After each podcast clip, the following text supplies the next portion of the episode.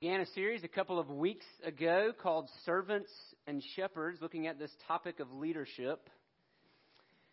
And the first week we said that the leader's identity uh, is to rest in Christ, uh, not in the hamster wheel of his own performance, but in what Jesus has already accomplished for him. Right? Jesus has done everything necessary to approve me before God.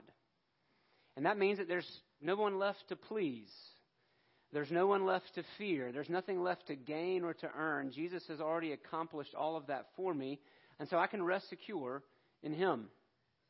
And then out of that new identity, uh, life is given a new trajectory, a new path. Now, what the Christian leader does is he follows Jesus, the same path that Jesus walked, down into death and up into life. Now, we should say, I think I said this last week, not in the same way that Jesus did. Right? We, we don't need any other saviors. We don't need uh, Christian leaders who think they're little mini messiahs. That creates problems all their own, right? We don't follow Jesus to be the Messiah. We follow Jesus because we're, we're becoming like him. And so we uh, go down into death and up into life. And here in a minute, we're going to see some examples of what that looks like.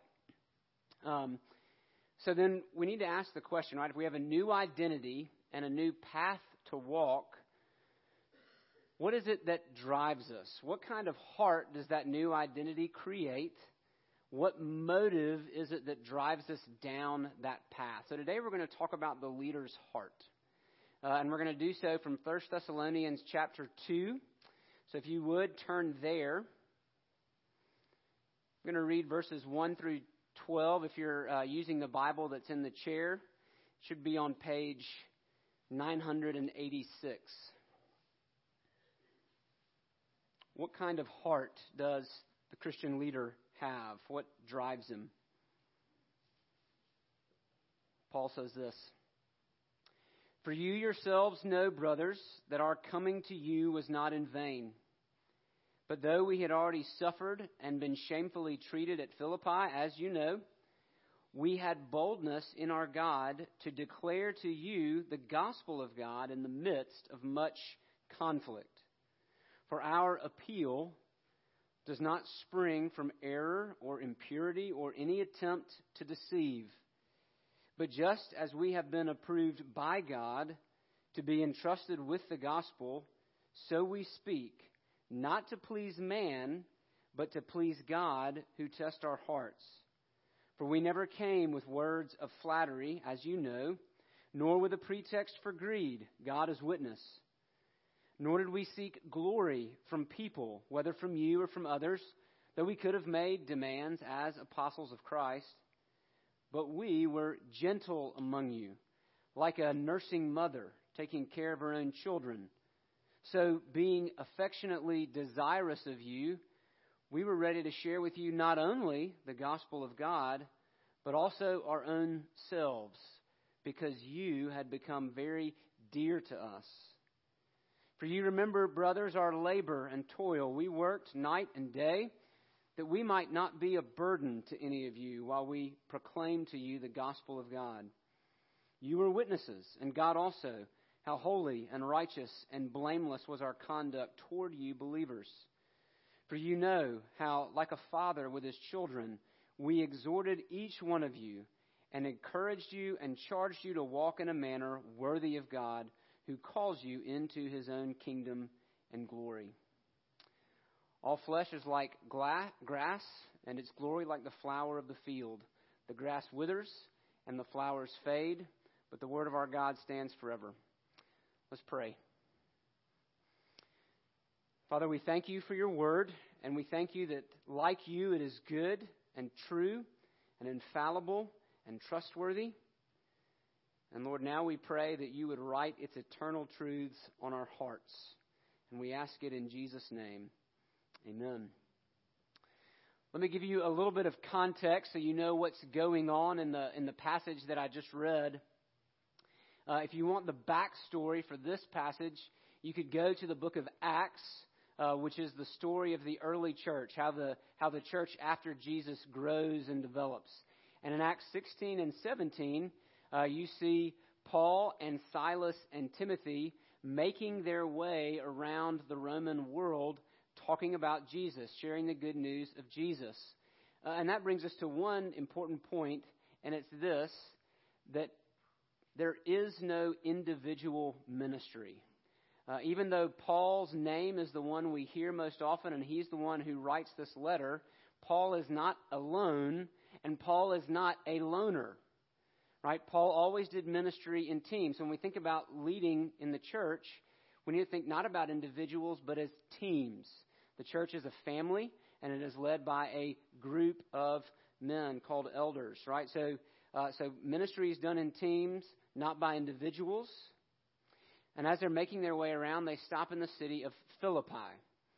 Uh, and things go well in Philippi, at least for a little while, and then things don't go well. And that's kind of the common refrain of Paul's story. Uh, Paul gets on the wrong side of some powerful people in Philippi, and he and his friend Silas get thrown in prison. Now, this is where you see that path I was talking about, that leadership path. Because Paul and Silas are unjustly thrown in prison. So that's a, that's a death, right? That's going down. But the result of their imprisonment is that the jailer comes to know Jesus and the church in Philippi is born. So you see the path, right? They go down into death. They yield themselves up. They're imprisoned unjustly, but the result is life. Because if they hadn't gone into prison, the Philippian jailer wouldn't have heard them singing hymns to God in the middle of the night. He wouldn't have seen God rescue them from the prison and say, What must I do to be saved? Right? So down into death, up into life. Um, then they leave Philippi and they end up in the city of Thessalonica. And same thing, things go well, and then they don't. Uh, this newborn church in Thessalonica comes under attack. Paul and Silas and Timothy are forced to leave by night under cover of darkness. Uh, so they're forced out of the city. And so First Thessalonians is Paul's letter of encouragement to them right? Things have continued, this church con- continues to be attacked, continues to come under pressure. And Paul is writing them, uh, and actually, chapter 1 is Paul just saying how much he's thankful for them. He thanks God for their faith under pressure, and that their trust in God has become an example to the surrounding area. Paul says, We don't even have to say anything. Uh, they just hear about what's happening in Thessalonica and they believe, right? So that's their that's their testimony. Again, you see that path down into death, up into life. Now, in 1 Thessalonians 2, what we just read, Paul begins defending himself against some false accusations from his opponent. So people would come behind Paul wherever he'd been, and they would say things about Paul that were not true.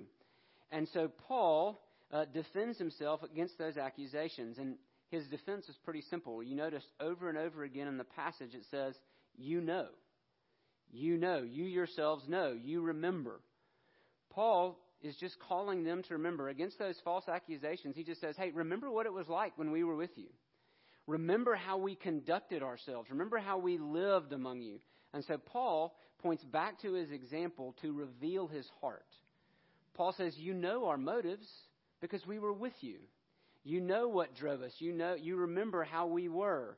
And so he proves uh, his heart by pointing, by reminding them of how he led them. And, and what is it that drives Paul?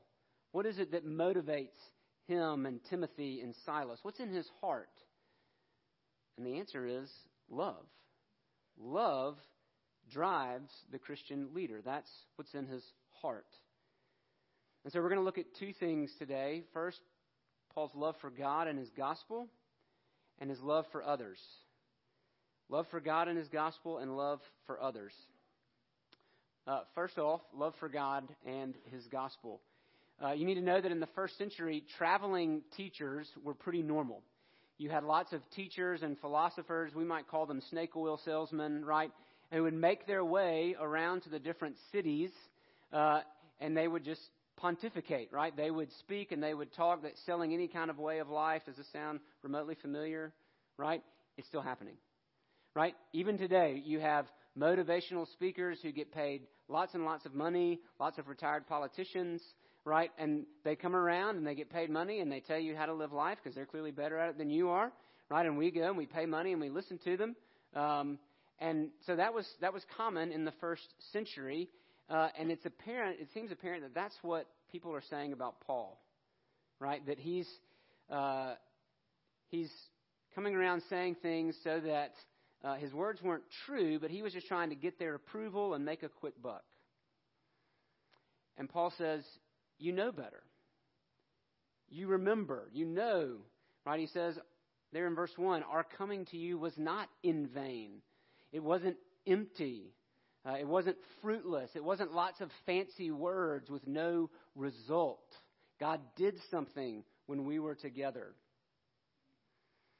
In fact, he says, we, we came to you after being shamefully treated at Philippi. Which, I mean, if you think about what we said about what happened in Philippi and then again in Thessalonica, you would not look at Paul and his friends and say, this is a recipe for success. Everywhere they go, they make people mad. We should do that. Right? Can you, like, you can imagine that strategy session after Philippi around the campfire. They're like, well, that didn't go well. You know, as they're massaging the, the bruises and cuts on their ankles from the stocks that they've been put in. If anything, right, that would be a good time to say, you know what, you said this. Let's not say that anymore. Let's do this over here. And if that's the goal, right, if the goal is to make money or win approval, then you change the message. But again and again throughout the passage, Paul repeats it's God's gospel, the gospel of God, the gospel of God. This is God's good news. Paul says we're just messengers. In fact, that's exactly what he says in uh, verse 4. We've been approved by God to be entrusted with the good news. So we speak not to please man, but to please God who tests our hearts. It's his message. We're just messengers. And you know what, ha- what happens to the messenger? Right? Paul has a heart for God. He has a love for God and he has a love for his gospel. And so he keeps speaking it, even at great personal cost to himself. Right? He says in verse 3 Our appeal, so our invitation to you, does not spring from error. It's not false, it's true. It doesn't spring from impurity, right? We're not trying to do anything shady, nor any attempt to deceive. We don't want to lie to you. Look at verse 5. We never came with words of flattery, as you know, nor with a pretext for greed, right? We're not trying to say this on the front end, but really on the back end, we're aiming to make some money. Paul says, no, we didn't, we didn't do any of that stuff. God is our witness. Verse 6 We don't seek glory from people, whether from you or from others. That's pretty apparent because he didn't get a whole lot of it. So, what does that tell us about leadership, the kind of people that we're looking for to lead the church? What is it that motivates a Christ following leader? Not greed.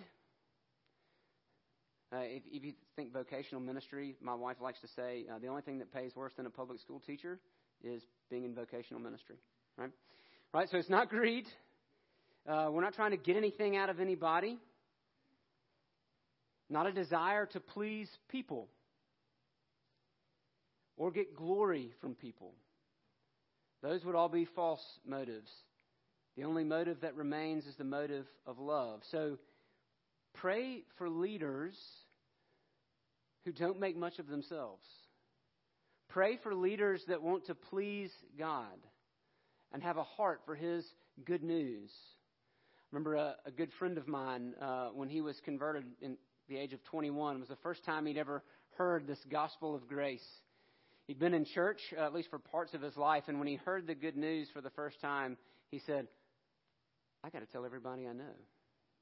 That's what we want. People who are so captivated by the gospel of grace that they say, I got to tell other people. I've got to let people know. That's Paul's motivation as he goes around. He sees people trapped in bondage and shame and guilt, and he says, I've got good news for you repent and believe in Jesus. So, no error, no impurity, no deception, no greed. We're not aiming to please men, but God. Look for leaders who don't seek their own glory. And be leaders who don't seek your own glory. Love for God. What about love for others? Paul says there in verse 6. He says, We could have made demands as apostles of Christ. That word apostle means to be sent out, it means to be like an, an official ambassador. And so Paul says we could have made demands because of that title, right? We have some authority, we have some weight that we could have thrown around. But we chose not to. We chose not to make use of our privileges and rights as apostles of Christ. Instead, he said, instead of throwing our weight around, verse 7, we were gentle among you. We were gentle, not demanding. And then look at the the beautiful images of God of of, uh, of His leadership that He uses here. He uses two, and it points us to parenting. He says, uh, "We were like a nursing mother taking care of her own children." I mean, think about the power of that imagery. Uh, a, a nursing mom is literally giving of herself, literally giving of her own life and essence to sustain and nourish her child. Right? I mean, you can't get probably a closer picture of self sacrifice. And now, and we, we see that and we think, oh, well, that's sweet. You know, that's cute and cuddly. But any woman who's ever nursed a child will tell you that's not as sweet, especially in the middle of the night, right? It's not probably, and, it, and it's really inconvenient. It's really costly because you have to stop whatever you're doing and go do that. But that's the picture that Paul gives of his leadership, of Timothy's leadership, of Silas's leadership. He says, We gave of ourselves to nourish you. And I love this verse. So, being affectionately desirous of you. The NIV says, we, we loved you so much we were ready to share with you not only the good news, but also our very souls, our very lives, our very selves. Paul says, We didn't just come to give you a message, right? Uh, let's go back to that celebrity motivational speaker, speaker model for just a second. Let's say that I preach to you this morning, and it's powerful and wonderful and all of the above, great message, etc. And then I walk right out that door and don't speak to a soul. And you don't see me again until the next week when I come up here and give you another powerful, rousing message and then walk out that door and never see you again. Right? What would you begin to think? If I spoke to you about grace and love and care, but never showed any of it, would any of that grace and love and care ever be communicated? No, Paul says, We loved you so much that we were delighted to share with you not only the good news, but our very own lives. The life of the leader is one of selfish, uh, selfless devotion. We give our lives as well as the gospel. That's what leadership looks like in the church. And then he says, he's like a father. He says we, they worked night and day so they wouldn't be a burden to the church. And he says again, God is witness there in verse 10 how holy and righteous and blameless was our conduct toward you. And then he says this in verse 11 For you know how, like a father with his children, we exhorted each one of you and encouraged you and charged you to walk in a manner worthy of God. So now the image shifts. Yes, like a self sacrificing mother nourishing her child with her own body. Now to a father, right? The child is older, and it's the role of the father to come along and say, Walk this way, go this way, exhorting, calling out, calling along, encouraging and comforting, right? This way is not going to be easy. And so coming alongside, giving the pat on the back, and then charging, saying, This is the way it has to be. Right? So you hear there that, that mixture of uh, stern words and comforting words. That is the ministry of a father. Also, not a very convenient path to walk. Not always a very fulfilling path to walk, as many of you can attest. But it's a self sacrificing path. In fact, we see, uh, we see the relational fallout of parents who serve themselves rather than their children all the time. In fact, many of us can say uh, that the wounds we bear, the scars we have, are from parents who serve themselves rather than us, rather than their children. And when parents serve their children rather than themselves, when they give of themselves to serve their children, we typically see the healthiest families, do we not? Not always, not a guarantee, right? Paul says leadership in the church is like that.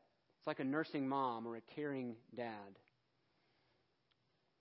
Where does this drive come from? How do we get it? I love the fact that he says um, in verse 12, charged you to walk. Walk. That's a common frame, refrain for Paul to describe the Christian life. Uh, how amazing is walking? It's, it's pretty normal, isn't it? We've kind of been trained to think that, that Christianity is this series of explosive big events, right? That, that Christianity is this event. But really, it's a walk.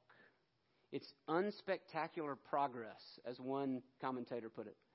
Unspectacular progress in a Godward direction. That's what, that's what the walk looks like. That's what life looks like. So, what motivates that walk? What motivates that kind of leadership? Look again at verse 12. It says, To walk in a manner worthy of God who calls you into his own kingdom and glory. He points us back to God's grace. Right? It's remarkable. Paul, Paul doesn't say, Stop sinning, you idiots. He doesn't say, get your act together. Now, there are a few places where Paul has to get stern, but most of the time, when Paul is speaking a corrective word, he says, remember. Remember whose you are. Remember who you are. Remember, God calls you into his own kingdom and glory. He's already given it to you. Just answer the call. That's what motivates a life of love, and that's what motivates us to lead in love. Because God has already given us the kingdom and the glory, and all we have to do is walk towards Him. Amen. Steve, would you come up and pray for us, brother?